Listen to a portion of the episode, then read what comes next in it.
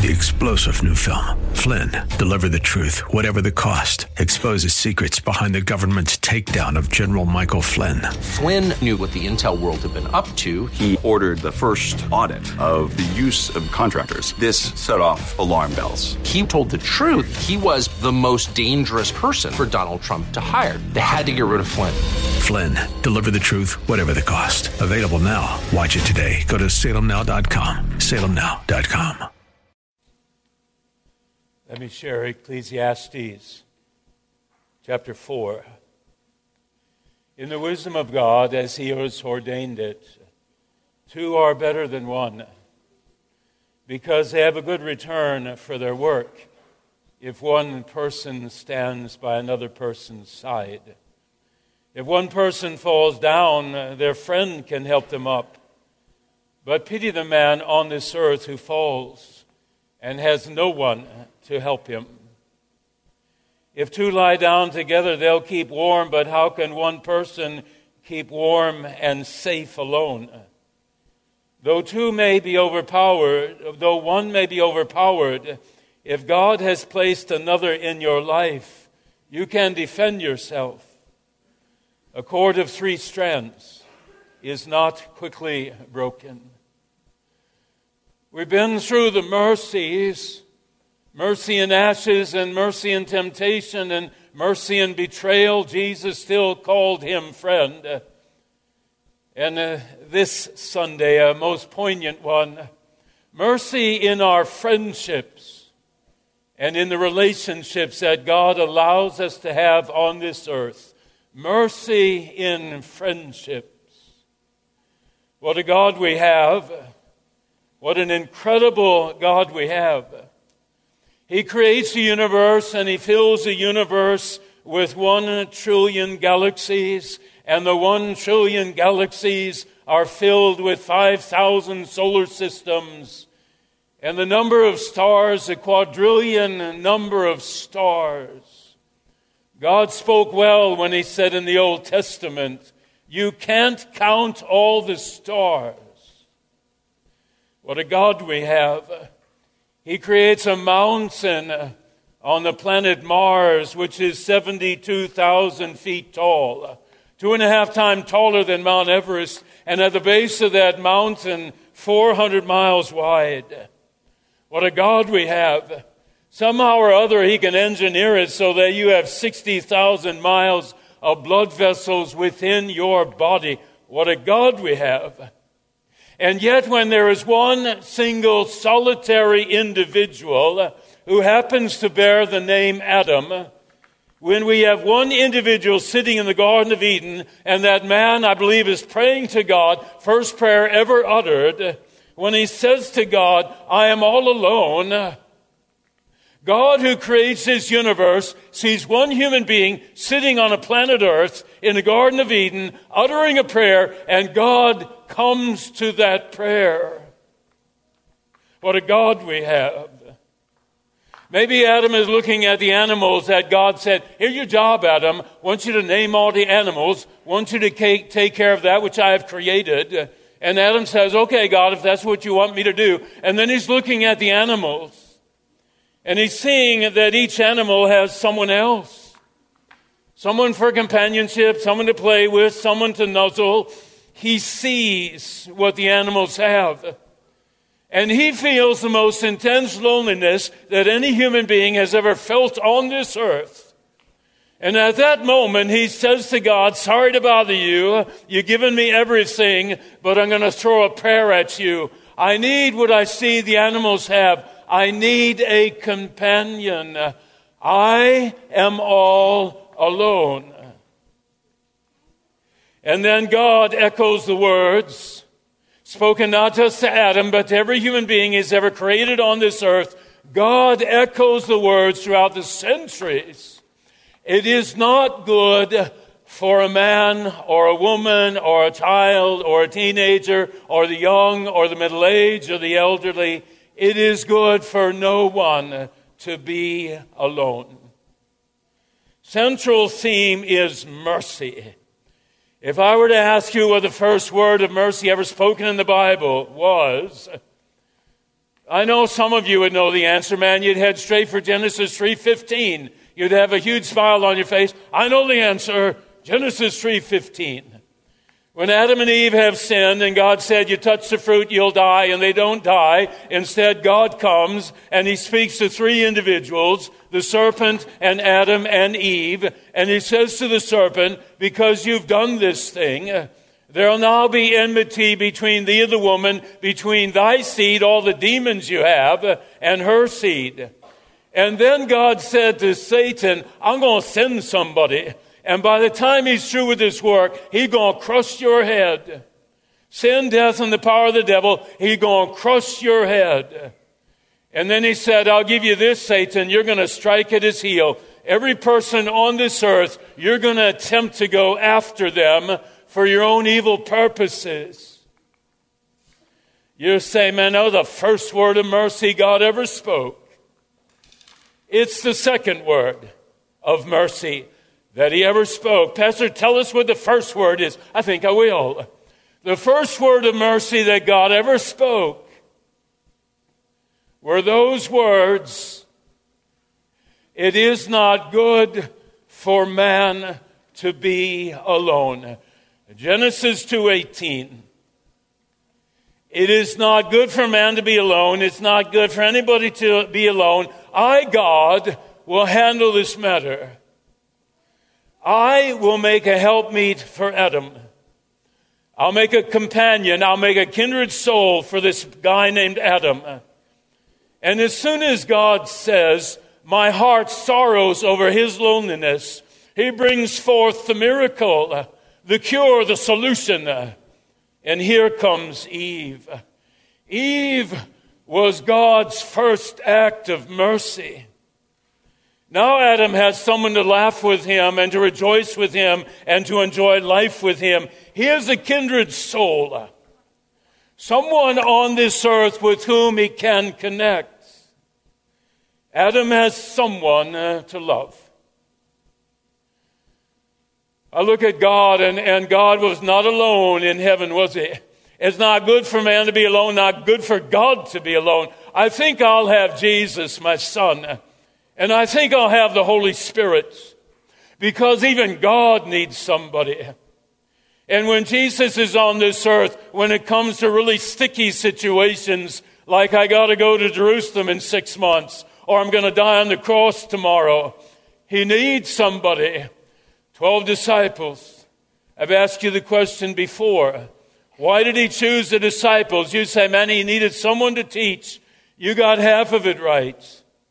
The better reason he needed 12 disciples, it's not good for the Son of God to be alone. And here come the disciples, and in the most needful times of his life, he beckons them to come with him. Not into the Garden of Eden, but into the Garden of Gethsemane. Come with me. My battle is against Satan. I want flesh and blood standing next to me. It is not good for man to be alone. 1 Corinthians 13, love chapter, right? 95% of all weddings, they have 1 Corinthians 13 in it. At the end of that section, I believe it's verse 8, it says, These three things remain in human relationships faith, hope, and love. But the greatest of these is love. Why is love the greatest of these? Because the first two are individual things. These three things remain faith, hope, and love. Faith is yours. Bravo. Faith is mine. It belongs to me. My faith can move my mountains by the grace of God. And I pray that you have your own faith that moves your own mountains. Faith belongs to an individual. It's not shared with someone else unless you let your light so shine before men uh, that they may see your faith in the words and deeds that you do. Faith is a singular thing. What about the second thing? Hope. Hope. Every person in this congregation has a different hope than I do. Hope is a singular thing. It belongs to you. I might have certain hopes. You don't even know what's going on in my life. My hopes cannot touch your life. except to say to you, I believe that God is real and his promises are true. I hope your hope in whatever you're looking at is the same foundation as mine. Faith is a singular thing. Hope is a singular thing. What about love? It cannot exist in a vacuum. Hope, love cannot exist in a vacuum. There has to be somebody that you love.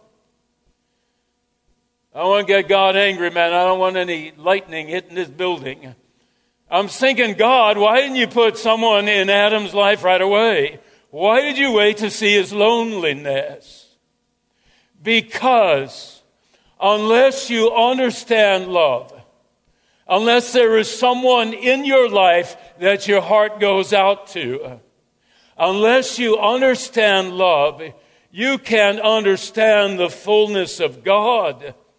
Because the Bible said God is love. And if you have no one in your life if you have no one that you can say, man, I really love that person, there's a whole panacea of God that you never touch. What does Jesus say? The gospel, shortest one you're going to get. New command I give you that you extend love to one another. As I have loved you, so you ought to love some other human being. By this you will prove that you belong to me if you show love to some other human being. There'd be a, va- a, great vacuum with regards to God and your knowledge of Him if you didn't know what love was. Oh, 1 Corinthians 13 profound. It, I've read it a hundred million times, but it always hits, hits me profoundly. It says, if you can speak in the tongues of angels, but do not have someone uh, that you love on this earth, your life is empty. Amen. St. Paul. If you have a wisdom beyond anyone's ability on this earth, if you can fathom all mysteries, if you could write a million textbooks and everyone would sit and say, that's the wisest man I've ever seen. But if you have no one that you love, your life is empty. Amen. If you gave everything you possess to the poor, not because you loved them, if you gave everything you possess to the poor and surrendered your body to the flames, but didn't have someone to love, your life is as empty as it can possibly be. Love is kind. Love is patient. Some of us need that more than others. Thank you very much. Love is kind. Love is patient. Loves keep no record of wrongs. Love does not delight in getting their way because they're too busy thinking about the person they love. What can I do for you? What will make you feel better? How can I handle this situation on your behalf? God's first act of mercy. I will provide a helpmeet for Adam. I have so loved the world, I created it. I have so love the world, I'm going to send my son to die. But I want man to understand what love is. And the only way that can be done is for me to create someone for Adam. You look at the first fruit of the Spirit mentioned Galatians 5.22. What's the first fruit? Is it joy? No. Is it peace? No. Is it patience, kindness, goodness? No. What is the first ingredient of the fruit of the Spirit? You're not surprised. The first ingredient is love love. Love. And if you have someone in your life that you love, there is joy. There is patience. There is kindness. There is goodness. There is faithfulness. There is gentleness. There is self control. The other ingredients of the fruit of the Spirit come if you have the first one. And that first one is love. And if you don't have the first one, if you don't have a loving spirit in you, the other ones are not going to come. Because it's not good for man to be alone. I look at one very poignant, poignant story in the Bible. Mark chapter 2, paralytic. He can't walk. And Jesus comes to the village, and it says, Four of his friends come. Oh my goodness. Four of his friends come. He's a paralytic. Maybe he got injured in a chariot race, or maybe a camel ran over him. He is crippled. Jesus comes to the village. Four friends get together. They don't say, you know, I'm too busy. You know, I wish Jesus was coming next week because then I could clear my schedule, but you know, I'm pretty busy right now.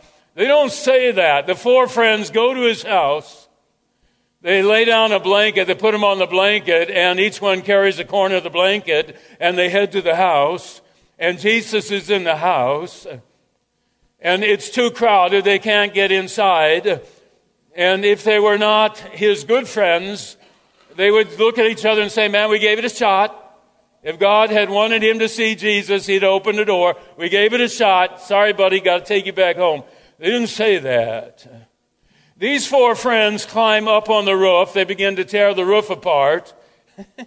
Jesus is down below wondering what's happening until he sees the four friends lowering him on this blanket or this cot. And all of a sudden, Jesus stands there in amazement. He looks at the man. I'm sure he looks at the friends. He looks at the man, looks at the friends again, gives them a, a thumbs up because of their faith. And there the man lies waiting to be healed, and he is.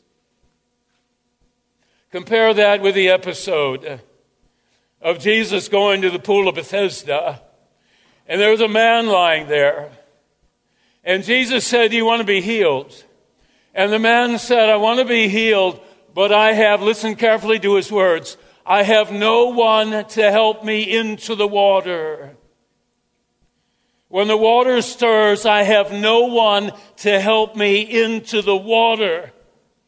The guy in Mark chapter 2 has four friends. This guy has nobody to help him.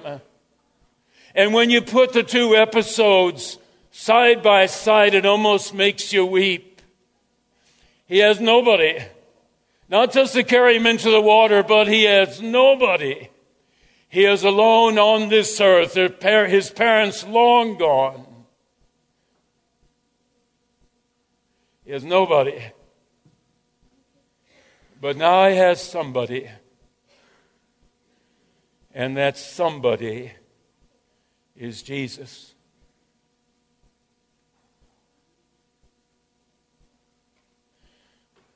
As certainly as God brought Eve to Adam as a comrade a helpmeet.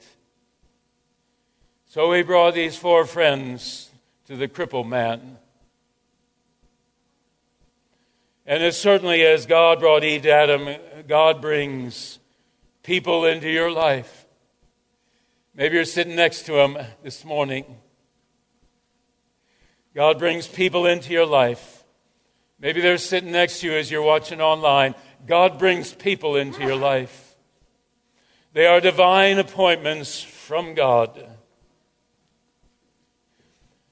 Psalm 139, one of my favorite Psalms, it says, You don't move on this earth without God providing the steps. The school you go to, the job you have, the metro train you ride, the neighborhood you live in, the family you've married into, all taken care of by God. He knows when you sit down. He knows when you rise up. He knows when you enter a circumstance in life, and He knows when you leave one behind. God's got it all planned out. Would you not think that the friends God has placed in your life were placed by Him?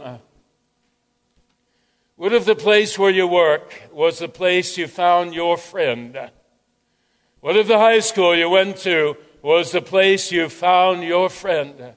Talking to a lady yesterday, she's still young, 42, 43 years of age. She tells me she has friends from high school. That she still gets together with. And I sit there kind of in amazement. She has friends from high school. I had Sandy Sloka leave last night. She says, My best friend I've known for 60 years. What happens with friendships that are lengthy in their time uh, involvement in your life? What happens to them? They only get stronger. They only get stronger. The more time they have spent with you in your joys, and perhaps more importantly, the more time they've spent with you in your time of tribulation or sorrow, the stronger the friendship becomes. Drew sent me that video. I looked at the first 30 seconds. I said, that nails it. How are friendships forged? The parties you had for St. Patrick's Day, I'm watching TV. At 6 a.m. in the morning, they're starting. The bars are all filled at 6 a.m. in the morning.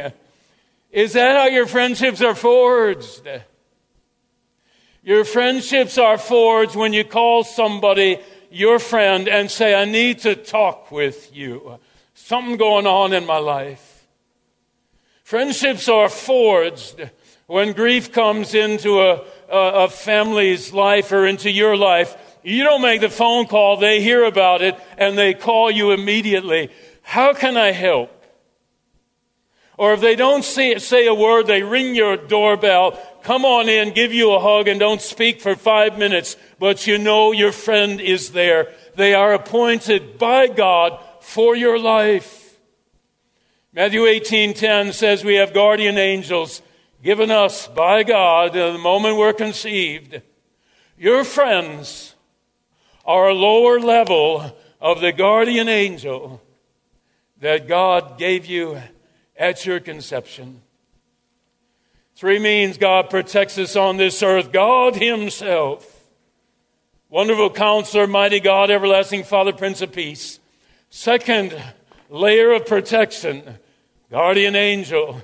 Third layer of protection, divine appointment, that friend who is in your life. Divine appointment.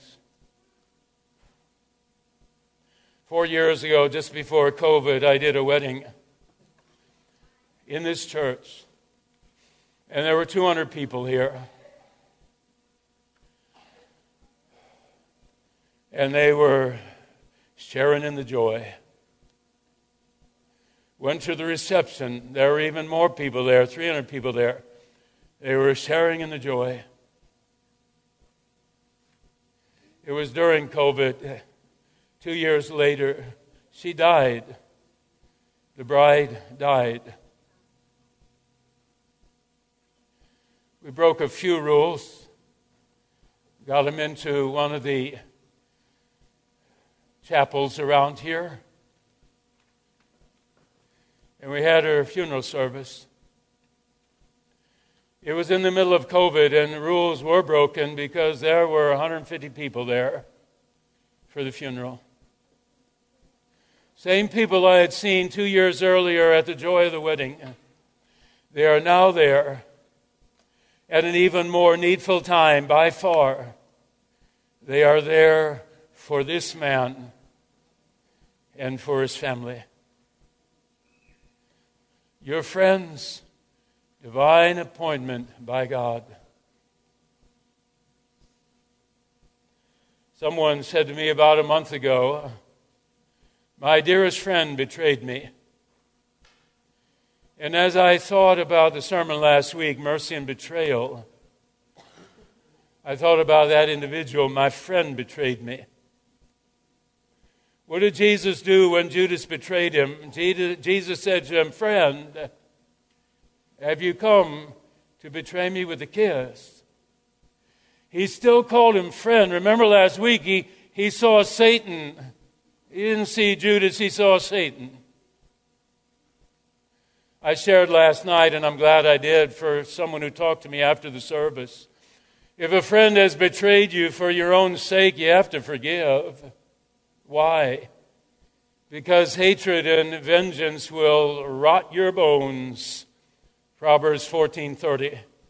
A heart at peace, a heart that has forgiven, brings life to the body, but envy and hatred rots the bones. You forgive the individual. Do you go back to them? No. You forgive them, but you don't go running back necessarily.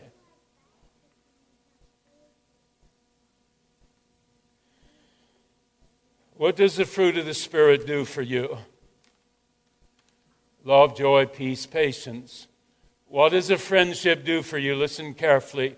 The fruits of a friendship kindness, honesty. They'll tell you when you're doing good, and if you get off the wrong path, your friend will be the first one come knocking on your door and saying, I got to talk with you. What in the world are you doing? Kindness, honesty, trustworthy. You might trust your friend more deeply than you do your family members. Kindness, trustworthy, honest, nurturing, and protective. Nurturing and protective. Your friend will be happier for you when you succeed than you do for yourself. If someone watches you succeed and you think they're your friend, and all of a sudden they got a look on their face, they're not your friend. If they see you succeed and they're talking to someone else about you, they're not your friend. A friend will rejoice when you throw the touchdown pass. A friend will rejoice when you get a scholarship to college. A friend will rejoice when you get an advancement at work. That's what friends do. They nurture and they protect. Somewhere this summer, I'm going to do a series of sermons on friendships that exist in the Bible. You have Jonathan and David. Jonathan going, helping him find strength in God. Paul and Timothy, John Mark, and the Apostle Paul. The Apostle Paul says to John Mark, I want you to leave this missionary journey. You're homesick. Get out of my face. Go back home. Who becomes one of his closest friends when he's in prison? John Mark. Elijah and Elisha. Elisha is there. Elijah says to him, I got stuff to do. I want you to stay here. Elisha says, I'm never going to leave you. And Elisha is there when Elijah goes up to heaven in the whirlwind and catches his mantle and his robe. John and Jesus, Moses and Aaron, Abraham and Lot, Paul and Philemon. Well, the greatest friendship in the Bible, Jesus and you, Jesus and you. John 15, 13, greater love hath no man than this, that a man lay down his life for his friend. And in the very next verse, Jesus says, I call you friend. Man, when you're working on a sermon and you stop and think about that one, I call you friend. Paul's friend, I call you friend. And I'm sitting there thinking, oh my goodness, is that possible? Can the Son of God say to me, Paul, I call you friend? Kind, nurturing, protective, honest, trustworthy. I call you friend.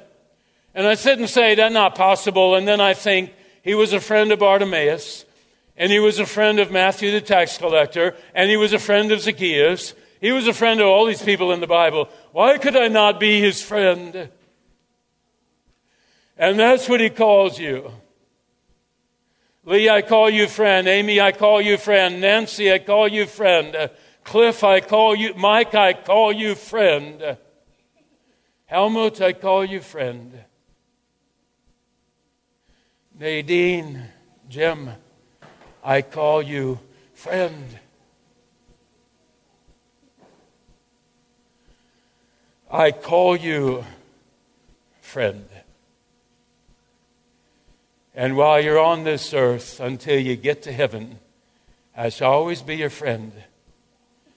And I will send people into your life as my angels directed into your path.